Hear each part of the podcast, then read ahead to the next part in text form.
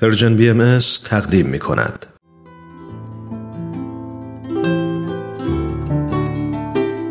شنوندگان عزیز وقت اون رسیده که با برنامه گزیده های از یک سخنرانی از رادیو پیام دوست همراه بشیم و به اولین بخش گزیده های از سخنرانی دکتر فریدون جواهری گوش بکنیم با عنوان تعصب مانعی بزرگ در راه پیشرفت حتما آشنایی دارید که دکتر فریدون جواهری پژوهشگر مسائل اجتماعی هستند و برای سالها به عنوان مشاور ارشد سازمان ملل در زمینه توسعه در کشورهای مختلف فعالیت می کردند و این سخنرانی رو در بیست و دومین همایش سالانه انجمن ادب و هنر ایران که چندی پیش در کشور انگلستان برپا شد ایراد کردند.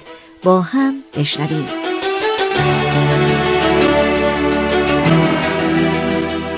در جهان امروز در سراسر عالم مردم دنیا به طور فزاینده‌ای به همه نوع اطلاعات علمی و غیر علمی و نظریات مختلف مطلع هستند.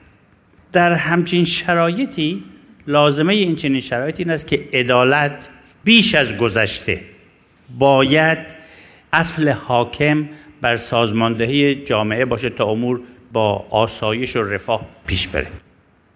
عدالت در سطح فردی همه می‌دونیم که کمک می‌کنه به ما که ما درست رو از نادرست تمیز بدیم.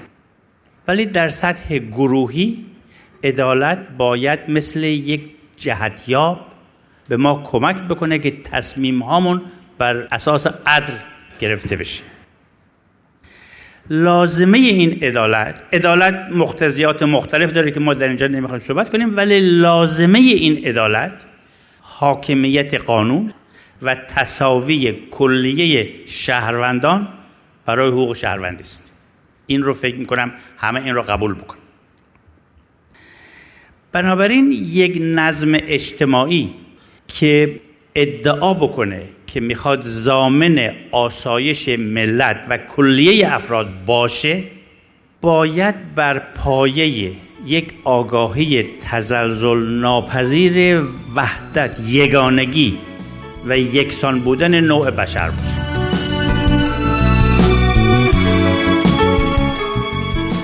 ولی قبول این مسئله که یک امر روحانی هست وحدت عالم انسانی لازمش این هست که انسان هیچ نوع تعصبی نداشته باشه. و اگر هم از جایی که می‌خوایم شروع کنیم به ساختن این جوامع مترقی و پیشرو اگر هم تعصبی وجود داره باید بتونیم تعصبات موجود رو از بین ببریم و سیستم هم اجازه نده تعصبات جدیدم به وجود بیاد. بنابراین می‌بینید که چطور تعصب تضاد با یگانگی است. یگانگی هم محور پیشرفت و ترقی است. بنابراین می‌بینید که تعصب مانع بزرگی است برای پیشرفت.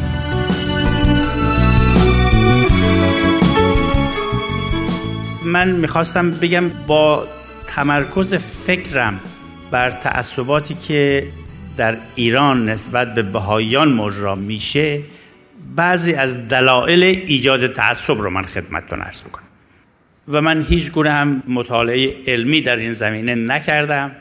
فقط یه مقدار از دستخط های بیت لازم چند تا مقاله های اجتماعی مختلف رو که مطالعه کردم. به نظرم این چند عامل رو میشه گفت از جمله عواملی است که موجب ایجاد و ترویج تعصب میشه. یکی اصرار در بطلان یک عقیده. طرفداری مفرد و یا تمسک بیفکرانه به یک مرام از انگیزه های ایجاد تعصب باشه. تعصب می‌تواند زائیده دشمنی سنتی نسبت به یک فرد یا گروهی از مردم باشه. تعصب می‌تونه زایده گرایش به قرضورزی سوگیری یا کجگرایی باشه. تعصب می‌تونه از طریق دسیسه معمولا از طریق دسیسه و نیرنگ با تبلیغات سوء با ترویج خرافات و افتراعات و در مورد بهایان ایران میشه گفت در مواردی با واژگونه ارائه کردن حقایق حتی صورت بگیره. و هدف این کار هدف ایجاد تعصب معمولا ترویج منافع شخصی یک فرد یا یک گروه. و یا توجیه همینطور که دکتر راسخ هم فرمودن توجیه دستورالعمل های غیر قابل توجیه از قبیل برنامه های سیاسی یا اقتصادی حفظ قدرت و امثال هم می‌تونه باشه. تعصب با تقلید کورکورانه از دیگران هم می‌تونه با سرعت ترویج پیدا بکنه. در هر حال تعصب چون شامل پافشاری غیر منطقی و عدم توجه به حقایق موجود هست میشه گفت شایسته بشری که در حال ورود به آستانه بلوغ جمعی خودش هست نیست. و نسل امروز باید قبول کنه که تعصب مانع پیشرفت است و باید ازش احتراز کرد باید ازش رها شد. و این که ما در گذشته تعصب داشتیم و از طریق تعصب این همه جنگ ها و استثمار ها به وجود اومده نباید دلیلی باشه که فکر کنیم نمی‌تونیم در آینده برش غلبه بشیم. که در حال حاضر و در آینده نمی‌تونیم از شر و از این ظلم و ستم ناشی از تعصب واقعا رهایی پیدا بکنیم.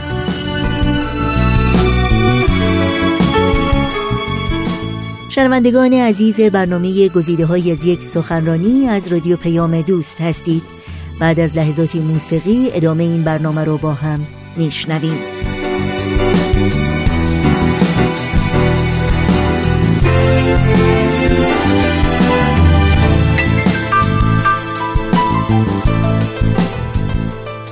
در مورد اثرات تعصب که جناب دکترم اشاره کردن امروز اثر تعصب بر قلوب بر قلب انسان. رو میشه گفت به طور مختصر تعصب وقتی قلبی تحت تاثیر تعصب هست اون قلب مکدر و غیر پذیرا به صفات و کمالات انسانی است. یه شعری من می‌خوام اینجا خدمتتون بخونم از آقای دکتر فیروز براقی که قلبی که تحت تاثیر تعصب هست رو به کویر مقایسه کردم خیلی شعر قشنگی است کویر تفت زمینی است در گذرگه باد که قرنهاست زنفرین ابر تشنه لب است. تن کویر به تاوان شوربختی خیش همیشه در تبی از انتظار می سوزد چه روزها که به امید قطره ای باران نگاه خیره به خورشید داغ می دوزد دل اسیر تعصب کویر را ماند که چشم سار زلالی در آن نمی جوشد. بهار خرم عشقی در آن نمی روید که در کدورت احساس خود گرفتار است.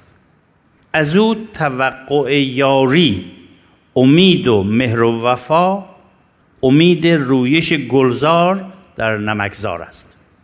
بنابراین شما ببینید چه اثر عمیقی تعصب می‌تونه روی قلوب قلب انسان بذاره. تعصب تاثیرات شدیدی هم در اجتماع داره.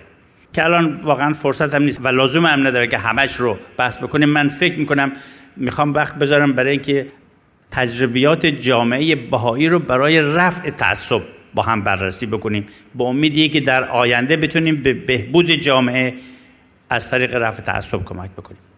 ولی شما در نظر بگیرید که وقتی قلب پاک و خالص کودکان ما در مدارس علیه بهایی ها مکدر میشه اثراتش این است که این شخص این کودک وقتی بزرگ شد بهترین کاری که می‌کنه سعی کنه اگر بخواد انسان شریفی باشه مثل بسیاری از مردم شریف ایران سعی می‌کنن راجع به این مسئله صحبتی نکنند کم کم این باعث میشه که ذکر اون مسئله ای که روش تعصب به وجود آمده یه نوع تابو باشه. اسم بردنش درست نباشه. همینطور که می‌دونید در ایران تا چند وقت پیش ذکر کلمه باهایی مسئله بود. و وقتی به عدالت اجتماعی می‌رسه یا بسته به میزان اثر یا این شخص به خاطر تعصبش حتی با ظلم و ستمی که بر اون افراد میشه موافقت می‌کنن یا در حد اکثرش می‌تونن بیتفاوت باشن. در نتیجه اثرات این حالا به اجتماع می‌رسه. در اجتماع ترویج تعصب و ظلم و ستم توجیه کردن ظلم و ستم از طریق تعصب رواج پیدا می‌کنه. جامعه محروم میشه از یه نوع همکاری همگانی. اجتماع محروم میشه از اونچه که همه اعضای اون اجتماع می‌تونند به عمران و آبادی همه کمک بکنند. ساختارهای اجتماع این تعصب درش نفوذ پیدا می‌کنه. معاون رئیس جمهور برای اقلیت ها می‌دونید ساختاری به وجود میاد به این اسم.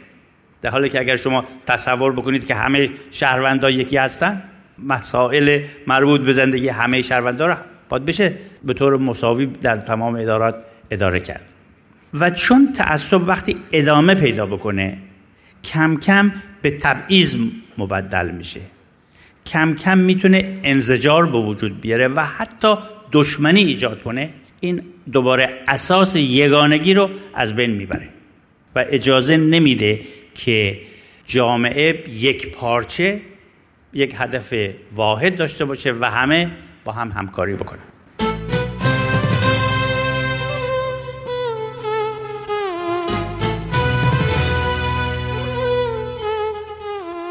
و برای شنیدن بخش بعدی گزیده های سخنرانی دکتر فریدون جواهری در پیام دوست هفته آینده همین روز و همین ساعت با رادیو پیام دوست همراه باشید.